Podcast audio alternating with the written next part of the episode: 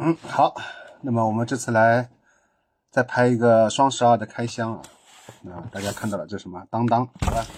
我们先来看一下当当，哎，之前我在一个上海的有一家书店叫明世啊，他那个店长叫谢旺，也是我的老朋友，他在朋友圈发了一个消息，他说生活就是买买买。我觉得挺有道理的。我现在就是买买买，所以我现在在生活，对吧？好，哎呀，好，这是当当的。呃，为什么选择当当呢？因为在当科上面，我先前在一个当当所谓的马家店啊，叫当科那边买，结果我发现当科上面的那个书啊，它都是裸寄，虽然价格是便宜啊，包括还有一些新华书店啊。呃，淘宝上的新华书店，我建议大家，如果实在是价格相差很大，你不介意占损的话，就你不介意你的书有折角啊什么的话，你可以在上面买。但是，如果你非常在意这点的话，我建议大家尽归呃，尽量还是在那个 中信啊、当当啊、后浪啊这些大的旗舰店里面买，新经典啊这种。先来看第一本啊，第一本叫《脑髓地狱》啊，称为那个日本的一个什么？呃，日本推理小说四大奇书之一《梦野久作》啊，其实呢，其实那个我对推理啊，日本的推理是完全不感兴趣的。但是我我很喜欢的是科幻小说，而日本有很多这些作家，他们的脑洞特别大，呃，然后他们的一些作品呢，有一部分也被归归归归类到那个推理当中啊，像这个就是的。但是据说他的脑洞是非常大的。所以，我纠结了半天啊，最后还是也买了。而且他那个后面这个宣传语、广告语啊，这个写的很让人感兴趣。他说：“美学美好者、美学爱好者在书中看到了三岛由纪夫，存在主义的笃信者在书中看到了沙特，表现主义的崇拜者在书中看到了卡夫卡，精神医学研究者在书中看到了弗洛伊德。那么这些都是很有名的。”这个一些作家啊，好，所以说好像给让人，好我对那个精神分析就正好特别感兴趣，所以我就被他安利到了。然后这本叫 E 等于 MC 的三次方啊，不是 E 等于 MC 的平方啊。然后它的副标题叫《边角料科研奇思路》啊。那么它是一个清华的做的一个呃第二本，他们好像是做的第二本吧。第二本的那个科幻的一个小说的一个集子啊，然后也是挺不容易的，嗯，就是首先这帮人能把这个，就是清华的科幻协会啊，清清华学生的原创优秀作品，所以我觉得这个是挺不容易的。在国内来说的话，本身那个我一直是比较支持华语科幻的。先前大家不是在那个，有很多人是通过那个，通过那个宋照的一些这个 B 站的。频道的推荐啊，跑到我这边来的，那我也很感谢宋照，呃，发现他的号召力比我强多了。那么这同样也是一个中国自己原创科幻的一个小说集子啊，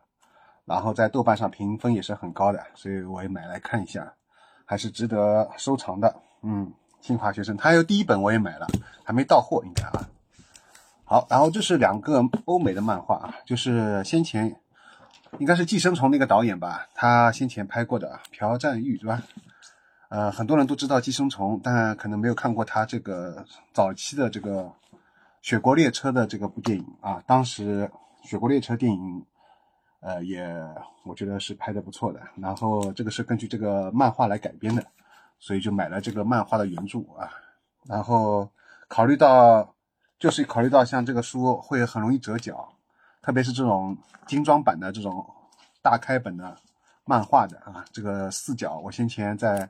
很多淘宝的新华书店上面买的，然后全部都全部战损了，无一例外啊，很少能有给我完美寄过来的，所以我就下定了决心啊，这是双十一之后，双十一我当时买的，然后我在双十二的时候，这次我就全部选择，情愿选择价格高一点的当当啊，其实价格也相没有相差多少，好。然后《雪国列车》，大家有兴趣的话可以去买一下它的那个原版漫画啊。呃，我觉得能出这个中文版的这个漫漫画来说啊，就是非非呃，欧美漫画来说是非的非漫威，就是除了漫威以外的欧美漫画。日本漫画是除了那个特别火的一些商业漫画以外的非商业漫画啊，比如说呃像这种《雪国列车》啊，比如说像《千野一二零》，《千野一二零》它虽然也是连载过啊，但整体来说它比较偏向于青年漫画，不算是很纯粹的少年漫画啊。所以像这一类的，我觉得大家都可以去值得去收一下。好，然后接下来下一本在当当买的书，这本叫《坠落之恶》啊，《坠落之恶》好像也是新出的吧。然后它是一个英国精神男啊，英国精神病院的男护士的心碎之作啊，就是说有一个人好像他觉得就脑洞也很大，然后又是关于一些呃，就是梦境和现实啊，跟梦相关的。然后还有就是关于精神病院的啊，这种东西我是特别感兴趣的。只要看到有跟精神病院相关的题材，我都是每本不落的会买的。啊，特别对这种这方面的这个精神问题方面的这种，无论是小说还是自传，还是呃纯粹医学方面的，我都是特别感兴趣的。所以这本书也可以推荐大家可以看一下，也是获了很多奖。现在国内呢，就是有一个也可以说它是好的风气，说它不好的风气。不好分歧在于什么呢？它只要是获奖的，它都会引进；但是呢，它不获奖的那些优秀作品呢，它就不会去引进。但是我也知道啊，这是没办法，因为做做过编辑也知道，他这本书要保证他去有个销量嘛。啊，如果没有获奖的话，可能他没有什么热度。更何况是很多获奖的作品，啊，都是卖的都不是很好，是吧？因为现在看这种书的人越来越少了嘛，而且很多人看的是经典类啊，文学经典类。他不怎么看新书的，我看了那么多的小红书、什么抖音、什么 B 站上面的读书的 UP 主推荐，很少很少看到有读书 UP 主来推荐一些新的新的书啊，特别是科幻类的新的书，包括还这种心理学的这种新的书，都推的是经典类的啊，看的人最多的啊。当然我也知道那些好，接下来又是个漫画啊，水域。水域呢是来自于那个虫师的那个作者啊，虫师的《七元有记》的，呃，我然后我买的也是简体中文版，它也有繁体版的，但我也推荐大家可以去买一下简体中文版。首先价格会有很大的优势，会比较便宜；其次在印刷各方面呢是不不不差，比台版的来说是不差的，呃，是更或者说有些方面会做得更好。虽然有一小部分简体中文版是没办法，就像我先前说过的，它会有做和谐。但整体上来说，这几年的很多的简体中文版，特别是新经典啊，呃，这个还有就是后浪啊，以为以这这两个为代表的这些就是品牌吧，他们是做的相当优秀的啊。基本上他们的这两个品牌出的漫画我都会买啊，简体中文版的。好，再来看啊，这个啊，像这种都是裸记，知道吧？刚才其实一个也是裸寄，中信这次他。没有上次好，这是中信给我寄过来的吧？上次他给我中信寄的时候是有飞机盒的，但这次不知道为什么他给我裸寄了。嗯，然后呢，这个是小店，什么科辉图书，那这种小店的话，他们都是直接给我一个裸寄过来，对吧？就没有没有没有没有那个没有那个飞机盒，呃，还算好，没有没有什么折角。然后这是一本。十三秀斯的幻想图书馆。十三秀斯呢，呃，其实我很早就知道他了。他有一个很有名的一个电影叫《抛下书本走上街》吧，啊，大概就是这个。那个时候还是 DVD 的时候啊，蓝光都还没有出现的时候啊，更早可能还是 VCD 的时候，哈哈，已经是他已经是非常抢手的这个日本电影的这个大师了啊。当时我去大慈明中去淘碟的时候。我就有当时买过他好几张那个十三秀司的电影啊，然后现在这几年他的一些小说啊、这些随笔啊等等，包括他诗歌啊，都被大量的引进，开始有中文版出现。以前是想都不敢想的事情，因为当时我在大字明中淘他的电影的时候，觉得他是一个日本的相当小众的一个导演，但是现在没想到他的几乎大量的作品全部都被引进了有简体中文版，所以我觉得现在的这个。不管怎么样啊，就是现在的这个比以前的那种接触资讯啊，特别是接触这个可能买到实体书啊，这个这种速度啊，这方面都是比以前更加那个了。方便了。以前是不敢想的，这么小众。哈 哈好，哎呀，这里最后啊，这是双十二的第几波了？第四波吧。今天是第四波开箱，然后也是给我裸寄过来的。这个，这个是哪家店来着的？那大部分他们都是不会用飞机盒，是吧？哇，看啊，就有折角了。我给大家看一下，不知道能看到吗？这本就有点折角，在这个位置，可能这个镜头，看一下，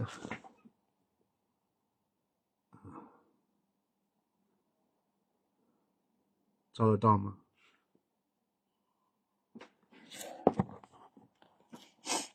这个位置啊，就有有一点小小的，不过还算好，还算好啊，能接受，不至于很严重、很夸张。这家店，呃。这家店是，然后这个是我先前在一个漫画群里面看到很多人反反复复推荐，特别是张老师啊什么的，莱兹啊，好像他们特别强烈推荐这本。然后看到 B 站有一个之前只看只做那个日本漫画的一个 UP 主也推荐了这个啊，然后就就想那还是买吧，被他们安利到了，嗯。然后这本也是挺有名的，基本上就是喜欢稍微喜欢。呃，这个欧美漫画人几乎都是人手一本，我也知道，特别特别的受欢迎。好，然后这个是《遇见龙格》，一九四六到一九六一的谈话记录啊，这是一本简体中文版。我先前呢本来要买它的那个繁体中文版，呃，还好没有买，因为我后来又去查一下，发现哎，果然有简体中文版，哈哈，因为价格相差还是挺大的，相差有三倍三倍左右啊，这个价格，这个就。三十块，如果就是双十二买的话，三十块不到一点，二十多块钱。但是那个的话台版要将近一百块啊。然后，而且简体中文版它的翻译各方面来说可能会更接近我们自己的语言习惯。当然，如果没有简体中文版这前提下，那只能选择呃台湾版本是吧？台版。好，那么这本是应该是新出的吧？而且是关于荣格的一个呃就是谈话的一个记录。我觉得像。因为荣格的书也是我是每本都收的啊，所以我觉得能出一本他这个谈话记录，这个这本以以前好像是没有出过的，没有被引进过中文版啊，因为台版也是第一次，简体中文版可能也是第一次，所以觉得还是挺不容易的，所以马上买，好吧，可以推荐给大家啊，喜欢荣格的人可以去看一下。好，这部很很薄啊，特别薄的一个小小东西，叫《单身而已》啊，同样也是看到是张老师推荐啊。高野文子，然后高野文子的话先前是新经典，呃，做了一个什么三三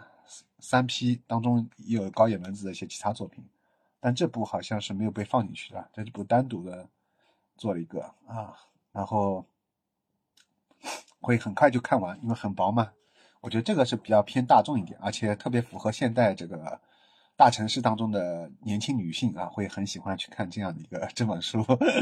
我觉得会他们看的会特别有共鸣。但是，呃，对我来说，呃，这种题材我也是挺喜欢的啊，因为我自己也单身，单身而已。把封面换成我，就是 可能是我的故事了。所以这里我就要说一下，呃，高高野直，呃，高木直子，高木直子呢，先前在，他是个日本的漫画家，他先前也画了很多他的单身的一些故事啊。呃，我也买了他，几乎是高木直子出一本我买一本，特别是最早他出什么一个人住第五年，一个人住第九年啊，因为我也一个人住了很久，所以我看到他的漫画会很有共鸣。但是后来自从我知道他结婚了之后，我就一下子脱粉了。他的漫画我后来，特别是他结婚以后新出的漫画，我是一本都不看了，因为那个实在是对单身狗来说是一一一千万倍的暴击啊，这个暴击我承受不住啊。啊，对不起了，高木直子，我以后再也不会买你的漫画了，因 为你结婚了，对单身狗的暴击，好吧？好，那么这里啊，这本叫《芬兰人》啊的噩梦，我先前买过另外一部芬兰人的那个作品，哎，现在在哪里啊？呃，我就我就不去找了啊，我看看我能找得到吧，我找不到了，我放哪里？呃，我就不找了，然后。然后我本来以为挺厚的啊，没想到也是很薄，而且他说全两侧啊，原来这两侧那么薄，你看那么薄，因为就看中了他的社恐啊，芬兰人是那么的社恐啊，呃，而我认识的很多朋友好像也是社恐啊，包括我自己在内也有点社恐，所以我感觉像社恐这一类的书，漫画书我也是很符合我口味的。单身狗加社恐这种书，包括还有宅啊这种属性，都是比较我比较喜欢的。还有吗？